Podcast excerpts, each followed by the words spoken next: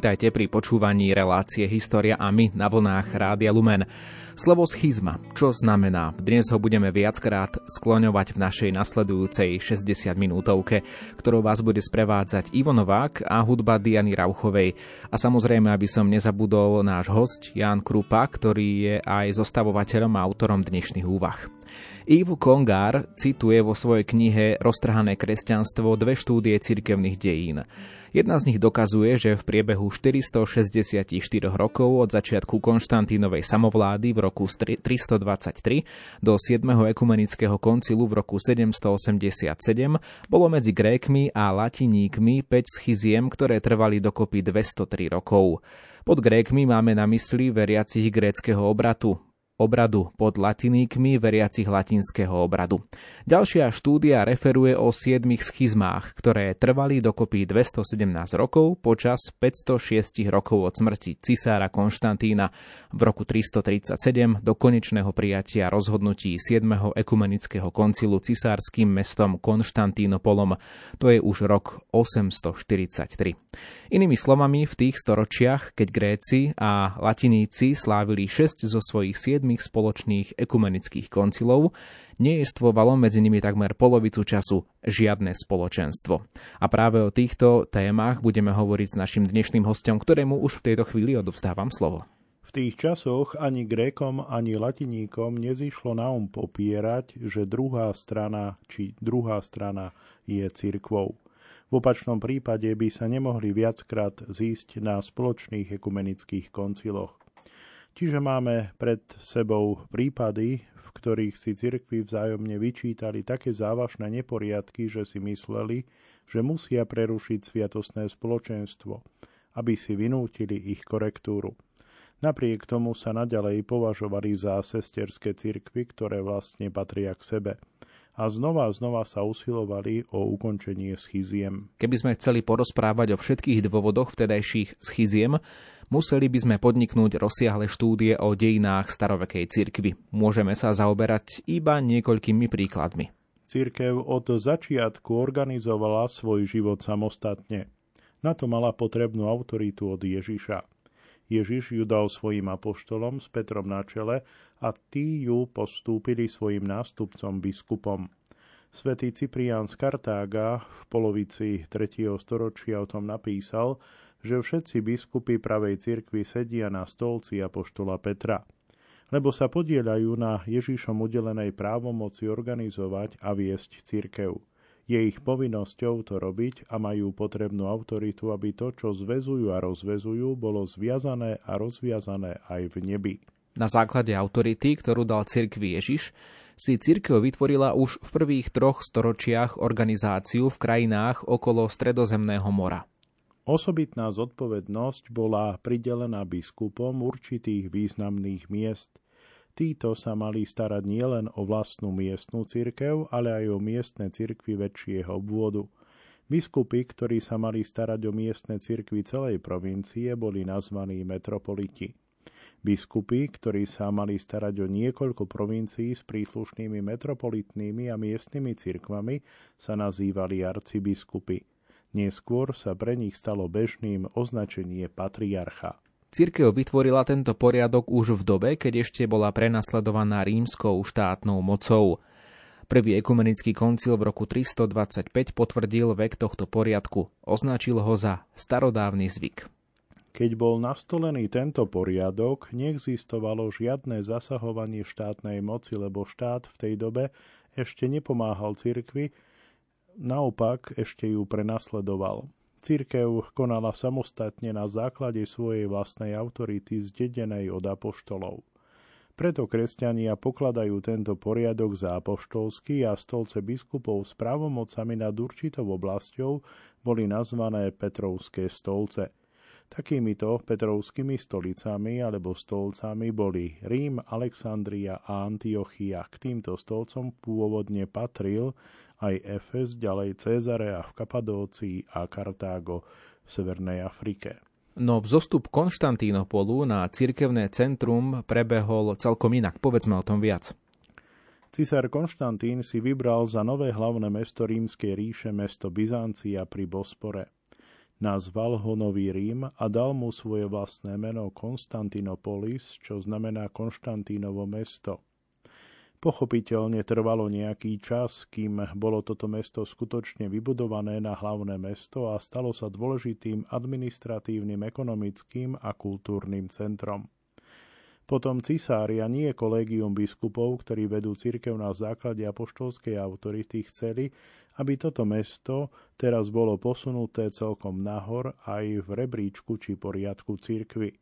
Časť biskupov súhlasila s cisárskymi želaniami. Povedali, že Konštantinopol by mal spolu s Rímom zaujať najdôležitejšie miesto v cirkvi, pretože císar z neho urobil hlavné mesto ríše, teda Nový Rím.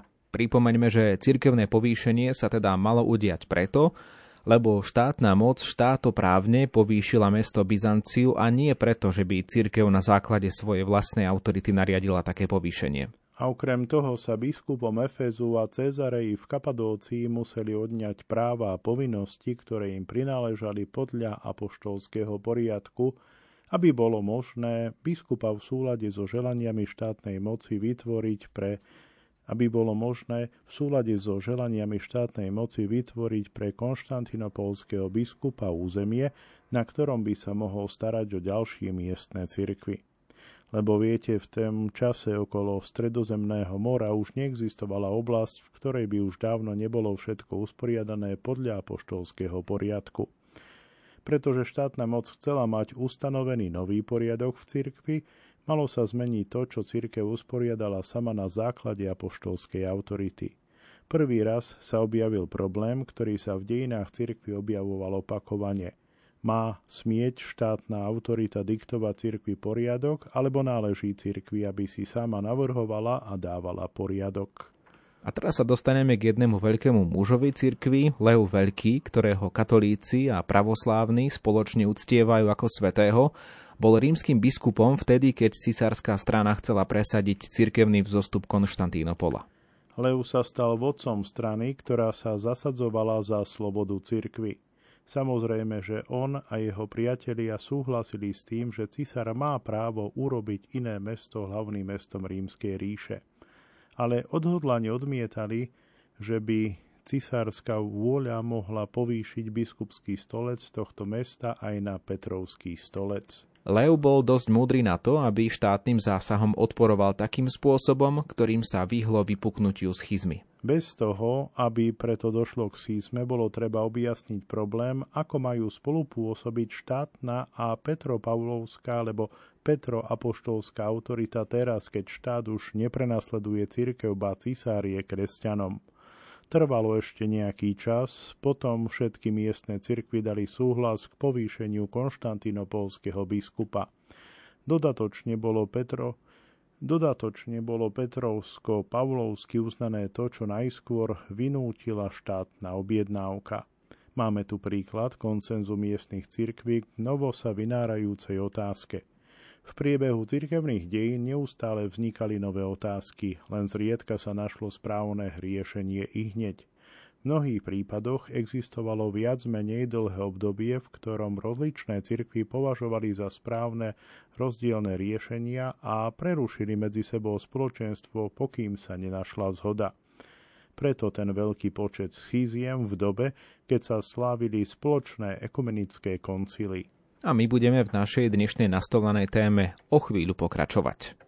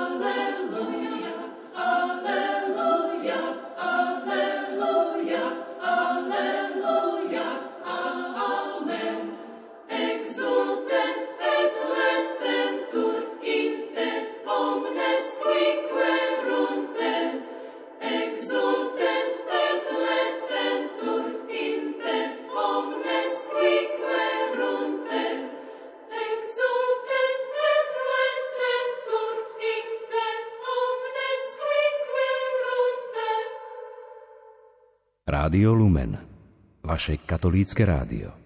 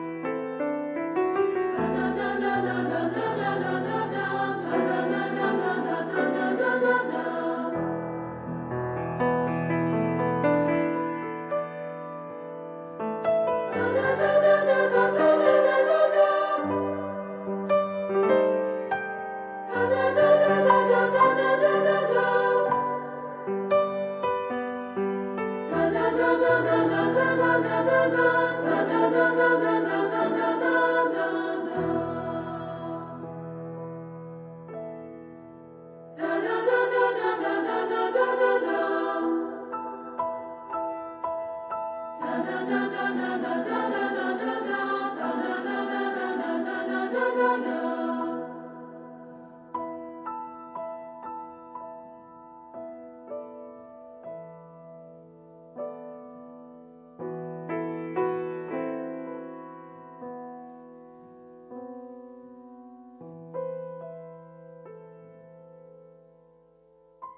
O schizmách hovoríme v dnešnej relácii Historiámi, ktorú pre vás vysielame na vlnách Rádia Lumen spolu aj s našim hostom náboženským redaktorom Rádia Lumen Jánom Krupom. Štátna moc bola rozhodujúca aj čo sa týka akakiánskej schizmy a to sú roky 483 až 519. Poďme sa venovať aj tomuto času, otec Jan.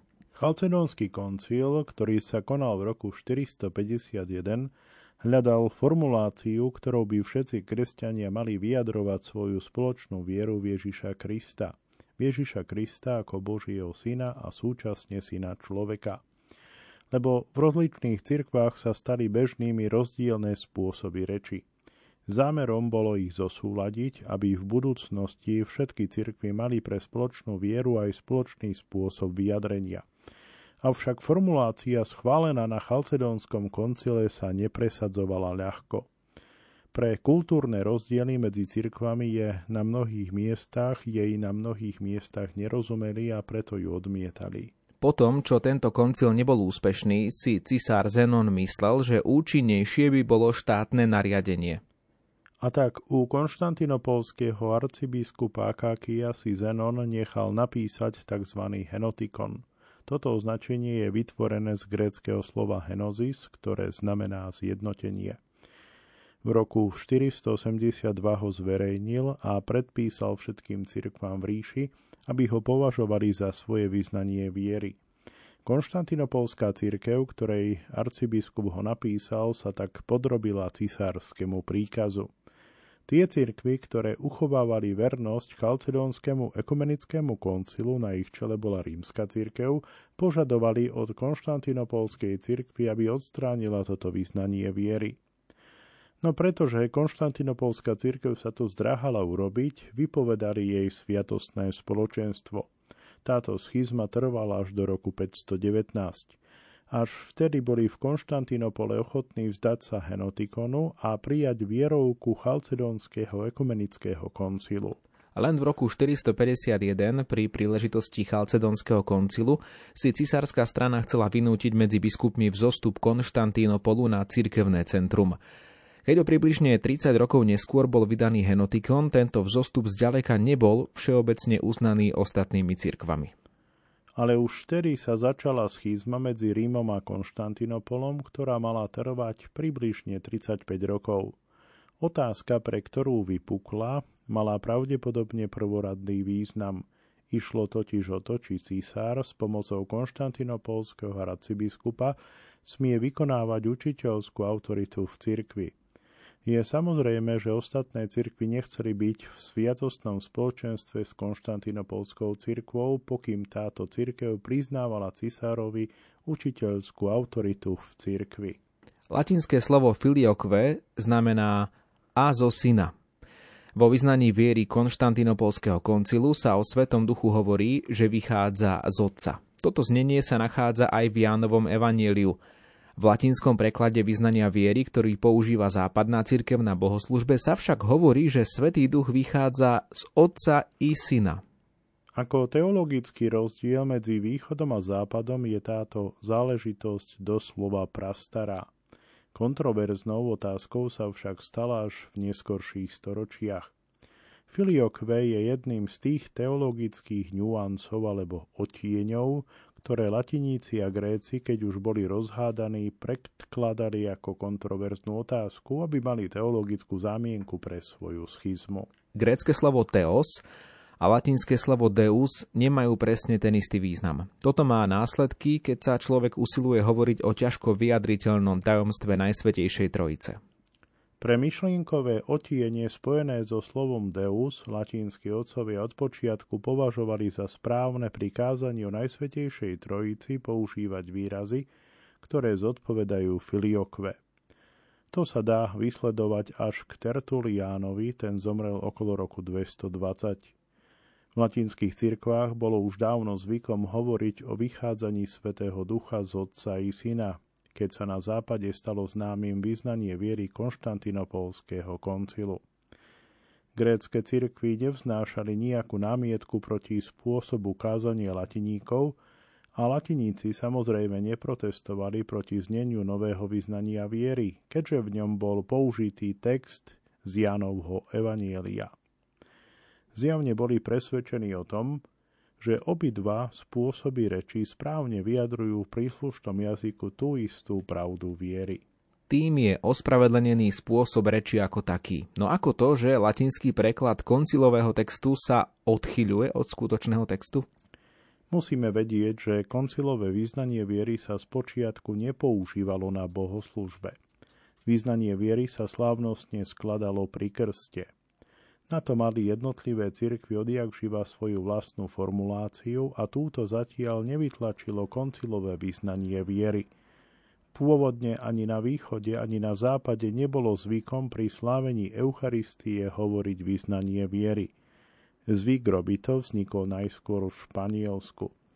Tamojší tzv. Ariáni sa v roku 589 zjednotili s katolíckou cirkvou v radosti z toho, že od tej doby sa spoločne uznávalo učenie ekumenických koncilov, bolo prijaté rozhodnutie, že v budúcnosti sa každú nedeľu bude pri slávení Eucharistie spievať vyznanie viery koncilov.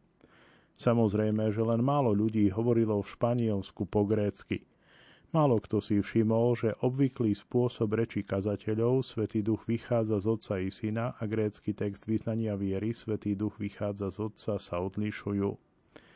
Ako dokazujú zachované rukopisy, v Španielsku sa dlho hovorilo na niektorých miestach krédo z filioque a na iných zas bez neho. Trvalo nejakú dobu, pokým sa filioque presadilo všade. Filioque vniklo, tak by sme povedali, že nepozorovane, nikdy nebolo prijaté nejaké oficiálne rozhodnutie zaviesť filioque. V ďalšom vstupe našej dnešnej diskusie budeme hovoriť opäť aj o obrazoborectve. Ak ste zvedaví, zostaňte s nami.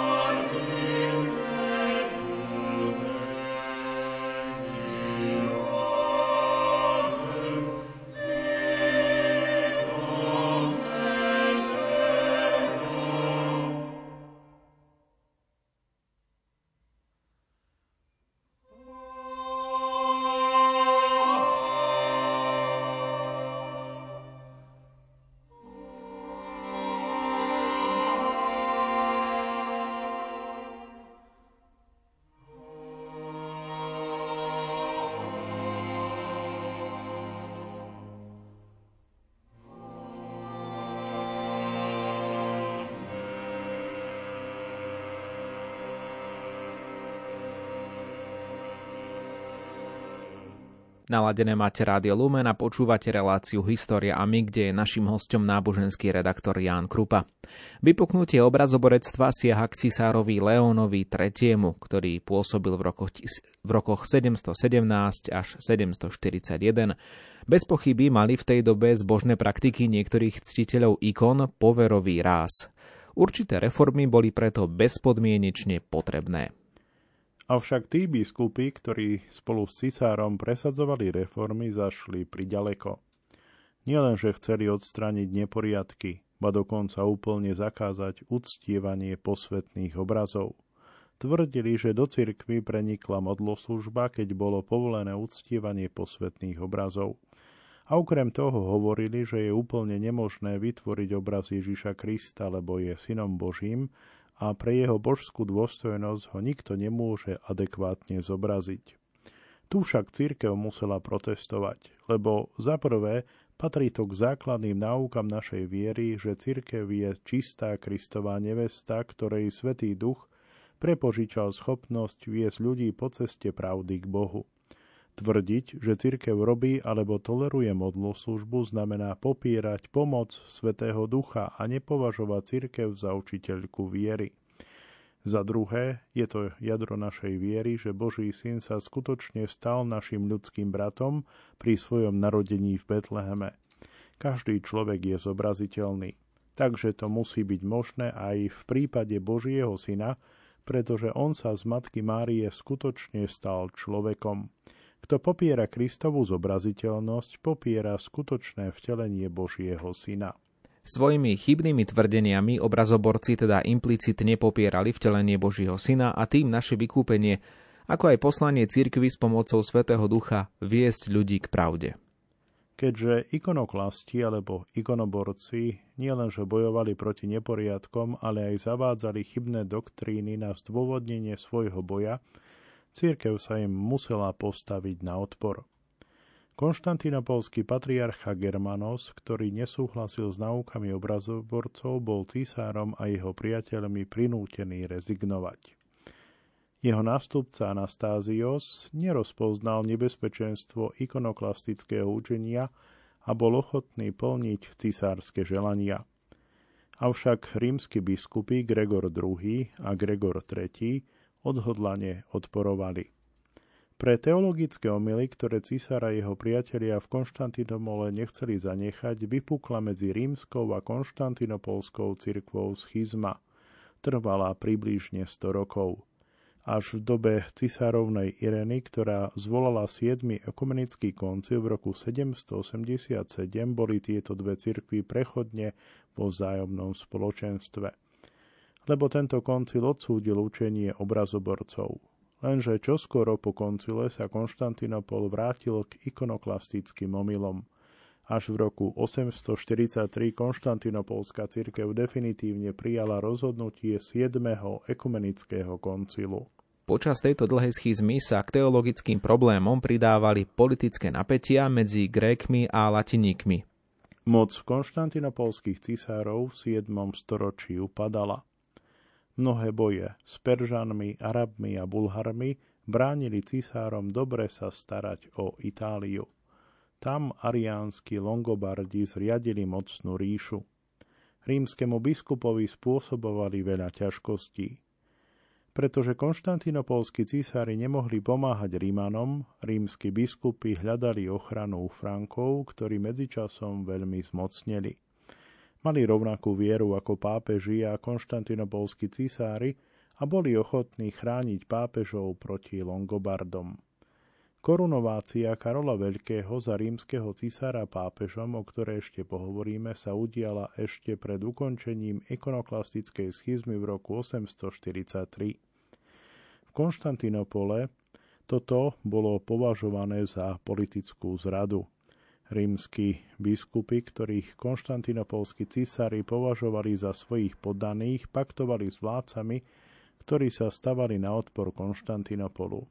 Nepriateľstvo, ktoré sa začalo pre teologické omily, sa ešte prehlbilo pre politické napätia. V tomto období si cisár uzurpoval aj právo opäť raz zasiahnuť do cirkevného poriadku alebo chcel potrestať rímskych biskupov za ich neposlušnosť štátnej vrchnosti tým, že cisárskym nariadením podriadil konštantinopolskému patriarchátu juh Itálie a Sicíliu.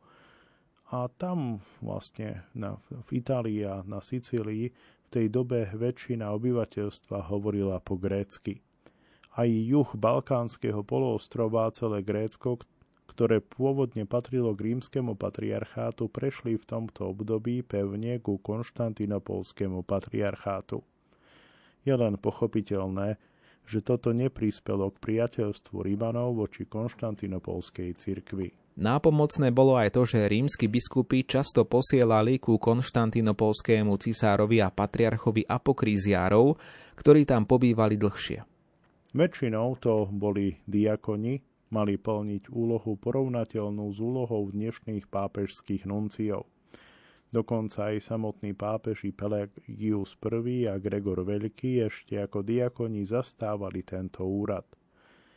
Prostredníctvom apokríziárov sa dali vymieňať informácie a upokojovať prípadné napätia. Prostredníctvom nich boli cirkvy v dialogu. To pomáhalo vyhýbať sa schizmám alebo ich dať do poriadku, ak k ním došlo. Uviedli sme niekoľko z mnohých podnetov pre napätia a schizmy medzi Grékmi a Latiníkmi. A pripomínam, keďže hovoríme o Grékoch a o Latiníkoch, tak máme na mysli veriacich či gréckého alebo latinského obradu. Aj rozdielne názory na novosniknuté problémy, niektoré závažné, iné menej, pôsobili rušivo na porozumenie medzi sesterskými cirkvami. Avšak skutočnosť, že z času na čas sa stretli na ekumenických konciloch, poskytla znovu a znovu príležitosť diskutovať o týchto otázkach a hľadať spravodlivé riešenia pre obe strany. Pretože sa schádzali, navzájom sa počúvali a následne brali ohľad na to, čo sa ostatným javilo ako dôležité, neustále sa darilo prekonávať rozkoly. K dnešnej téme sa po hudobnej pauze ešte raz vrátime.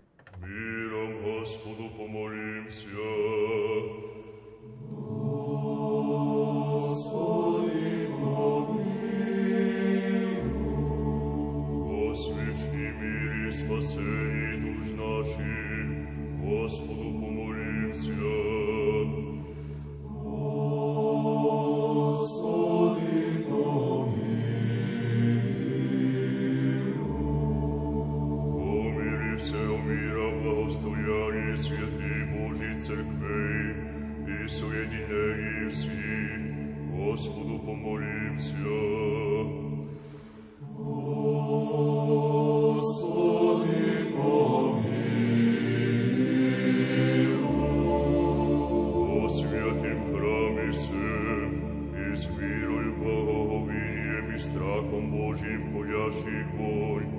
Господу помолимся.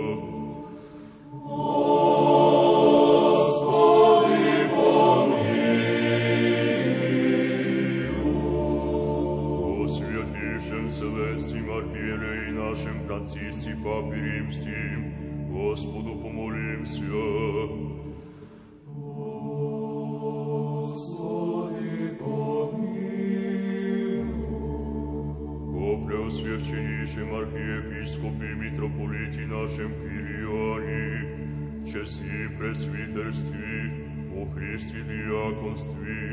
о всем воинстве, Господу помолимся.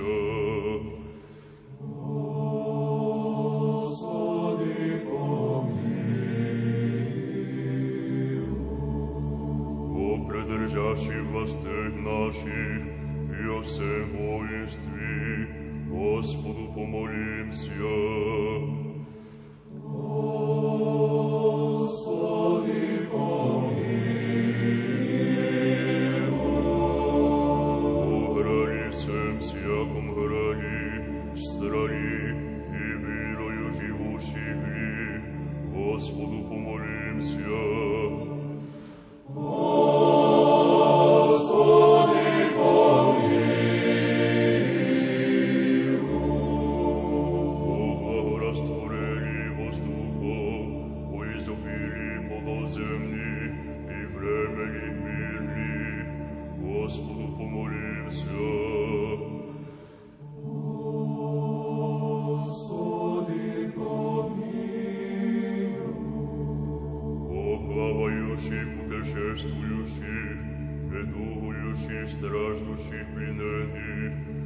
Боже, Твоею благодати.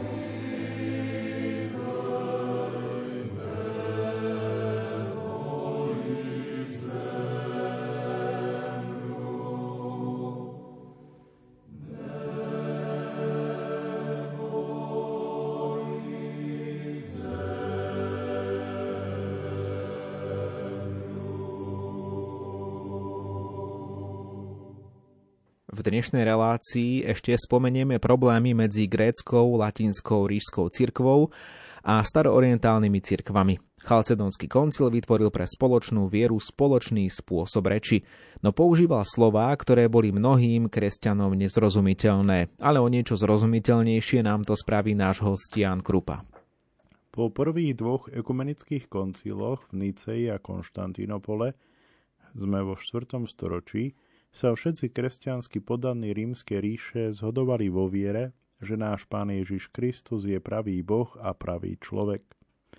No ešte nemali spôsob reči, ktorý by im umožnil vyjadrovať spoločnú vieru všade aj tými istými slovami.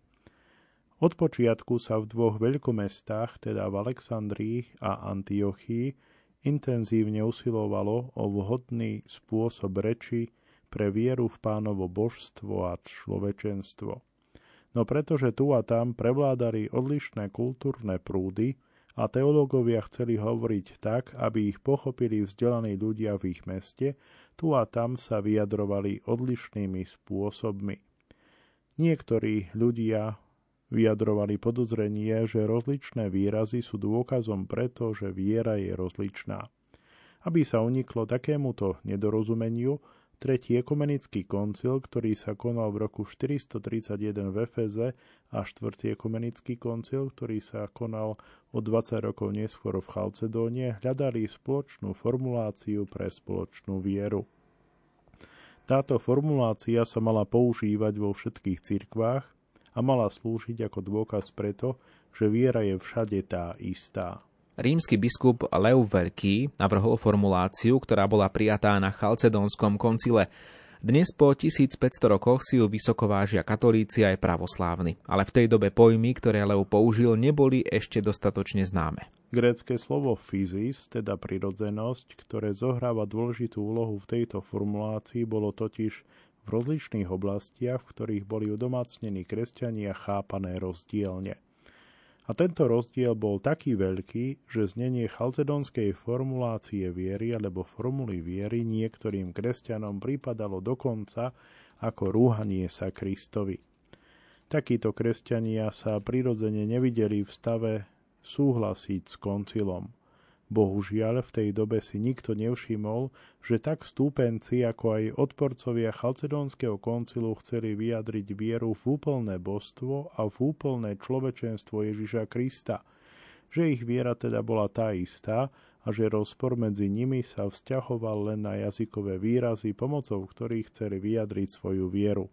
Išlo o rozdiel vo filozofickej kultúre lebo slovo fyzis si vypožičali od filozofov a už filozofi ho chápali nejednotne. Na nešťastie filozofický rozdiel v pojmoch, ktoré boli použité vo formulácii viery, bol považovaný za rozdiel v samotnej viere, pre ktorú bola formulácia vytvorená. Preto medzi vstúpencami a odporcami Chalcedonského koncilu došlo k schizme. Táto schizma trvá až dodnes, pretože tento omyl sa počas stáročí odovzdával ďalej. Tento omyl bol rozpoznaný až nedávno, keď tieto záležitosti boli podrobené serióznemu historickému skúmaniu. Tak povediac, symfónia medzi štátom a cirkvou, ktorú požadoval cisár Justinian I, priniesla pre cirkev politickú výbušninu. Cisár Justinian vládol v 6. storočí a usiloval sa o úplnú harmóniu, teda symfóniu medzi rímským štátom a pravovernou katolíckou cirkvou. Jeden štát pre celý civilizovaný svet s cisárom na čele a s jednotnou cirkvou v jednej ríši. To bol jeho program. Kto chcel byť plnoprávnym občanom v ríši Justiniana a jeho nástupcov, musel patriť do jednej cirkvy, a musel príjmať rozhodnutia ekumenických koncilov. V ríši však existovali etniká, ktoré by radšej neboli pod vládou rímskeho cisára. K ním patrili Sýrčania, Kopti a Arméni. Cisárova moc bola príliš veľká na to, aby si mohli povstaním vybojovať nezávislosť. Aby ju aspoň pomaly pripravovali, rozhodli sa tí, ktorí sa chceli stať nezávislými pre teologický spôsob reči o Kristovom božstve a človečenstve, ktorý bol v cisárskej cirkvi od Chalcedónskeho koncilu zakázaný pod trestom. Tým sa vlastne odštiepili od plnej cirkevnej a štátnej jednoty, ktorú chcel cisár. Osvojiť si teológiu, ktorú si cisár neželal, bolo tak povediac ich prvým krokom v úsilí o štátnu nezávislosť. Ku kultúrnym príčinám odmietania chalcedónskej formulácie viery tým pribudla vlastne politická príčina. O tom, že táto politická príčina bola veľmi účinná, svedčí skutočnosť, že na Blízkom východe vzniklo pomenovanie Melchiti pre stúpencov Chalcedónskeho koncilu a zachovalo sa dodnes. Toto pomenovanie je vytvorené zo sírskeho slova pre cisára. Pomenovanie Melchiti znamená doslova cisárovci. Prevzatím teológie, ktorá bola obvyklá v cisárskej cirkvi, dávali najavo, že chcú zostať v spoločnej ríši pod jedným cisárom. Naproti tomu ostatní kresťania, ktorí sa usilovali o nezávislosť pre svoju vlast, uprednostňovali nechalcedónsku teológiu a stúpencov chalcedónskeho koncilu hanili ako cisárovcov. Po víťazstvách v križiackej výprave proti Peržanom si cisári Maurikios a Herakleios vynútili zjednotenie Sýrčanov a Arménov so stúpencami Chalcedonského koncilu. Ako to dopadlo? Po tom, čo bol cisár Maurikios úspešný vo vojne proti Peržanom, zjednotil Arménov na dobitých územiach cirkvou svojej ríše celkom jednoducho tým, že pre nich v roku 590 nechal ustanoviť katolíka. Taký bol titul najvyššieho arménskeho biskupa. Tento katolíkos súhlasil s teologickým spôsobom reči Chalcedónskeho koncilu. Takto boli Arméni v dobitej oblasti oddelení od Arménov, ktorí žili mimo sféry, mimo sféry vojenského vplyvu rímskeho cisára. Teda Arméni sa takto stali rozštiepenými na dve cir- dva cirkevné tábory – po ustanovení katolíka verného cisárovi a chalcedónskému koncilu sa kompetentní neobťažovali očistiť teologické rozdiely medzi Arménmi a Grékmi bratskými diskusiami. Zjednotenie Arménov v dobitej oblasti s cisárskou cirkvou sa udialo skôr na základe cisárovej vojenskej sily, ktorá mohla vykonávať nátlak – čo cisár považoval za starosť o jednotu cirkvy, bolo z arménskeho pohľadu novým cirkevným rozkolom na hranici dobitého územia. Je pochopiteľné, že toto vyvolalo medzi Arménmi novú averziu voči stúpencom Chalcedónskeho koncilu. Na hlboké zranenie Sýrčanov Konštantínopolom sa stiažuje patriarcha Michal Sýrčan, ktorý pôsobil v rokoch 1166 až 1199, jeden z najvýznamnejších teológov, historikov a hierarchov sírskej cirkvy. Zapísal si, čo ľudová tradícia ešte stáročia hovorila o opatreniach prijatých cisárom Heraklejom po znovu dobití Mezopotámie. Samozrejme, že táto správa bola pri odovzdávaní z generácie na generáciu zveličovaná.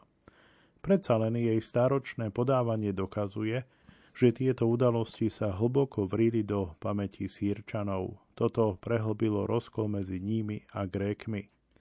V kronike patriarchu sa doslova uvádza – Cisár vydal písomný rozkaz, že všade v ríši tým, ktorí nie sú stúpencami z Chalcedonského koncilu, treba odrezať nosy a uši a zničiť domy. Toto prenasledovanie trvalo dlho a mnohí mnísi prijali koncil a zmocnili sa väčšiny chrámov a kláštorov. Herakleios nedovolil, aby pred neho predstúpili ortodoxní, rozumej odporcovia Chalcedónskeho koncilu – a nepočúval ich sťažnosti na lúpežné rabovanie ich chrámov.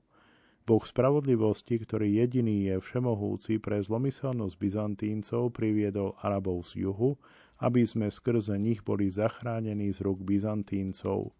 Bolo to v skutku pre nás značné požehnanie, že sme boli moslimami oslobodení od zverstiev Byzantíncov, od ich zlovoľnosti, od ich nenávisti a od ich krutej horlivosti voči nám a že teraz máme konečne pokoj.